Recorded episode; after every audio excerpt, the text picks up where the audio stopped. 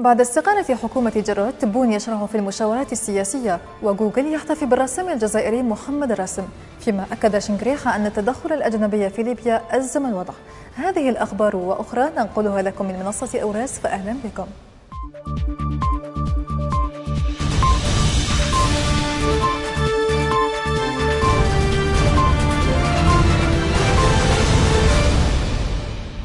يشرع رئيس الجمهورية عبد المجيد تبون بدءا من السبت القادم في مشاورات سياسية قبيل تشكيل الحكومة مع قادة الأحزاب السياسية وممثلي الأحرار الفائزين في انتخابات نواب المجلس الشعبي الوطني حسب ترتيب النتائج النهائية.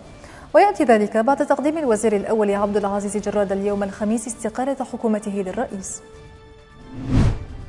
سجلت وزارة الصحة اليوم 354 حالة جديدة بوباء كورونا وتسع وفيات خلال ال 24 ساعة الأخيرة وبالمقابل تماثل 268 مريضا للشفاء. احتفل محرك البحث جوجل بذكرى المائة والخامسة والعشرين لميلاد الفنان التشكيلي محمد راسم الذي يعد من أوائل الرسامين الجزائريين المتخصصين في فن المنمنمات ومؤسس مدرسة مستقلة لهذا الفن.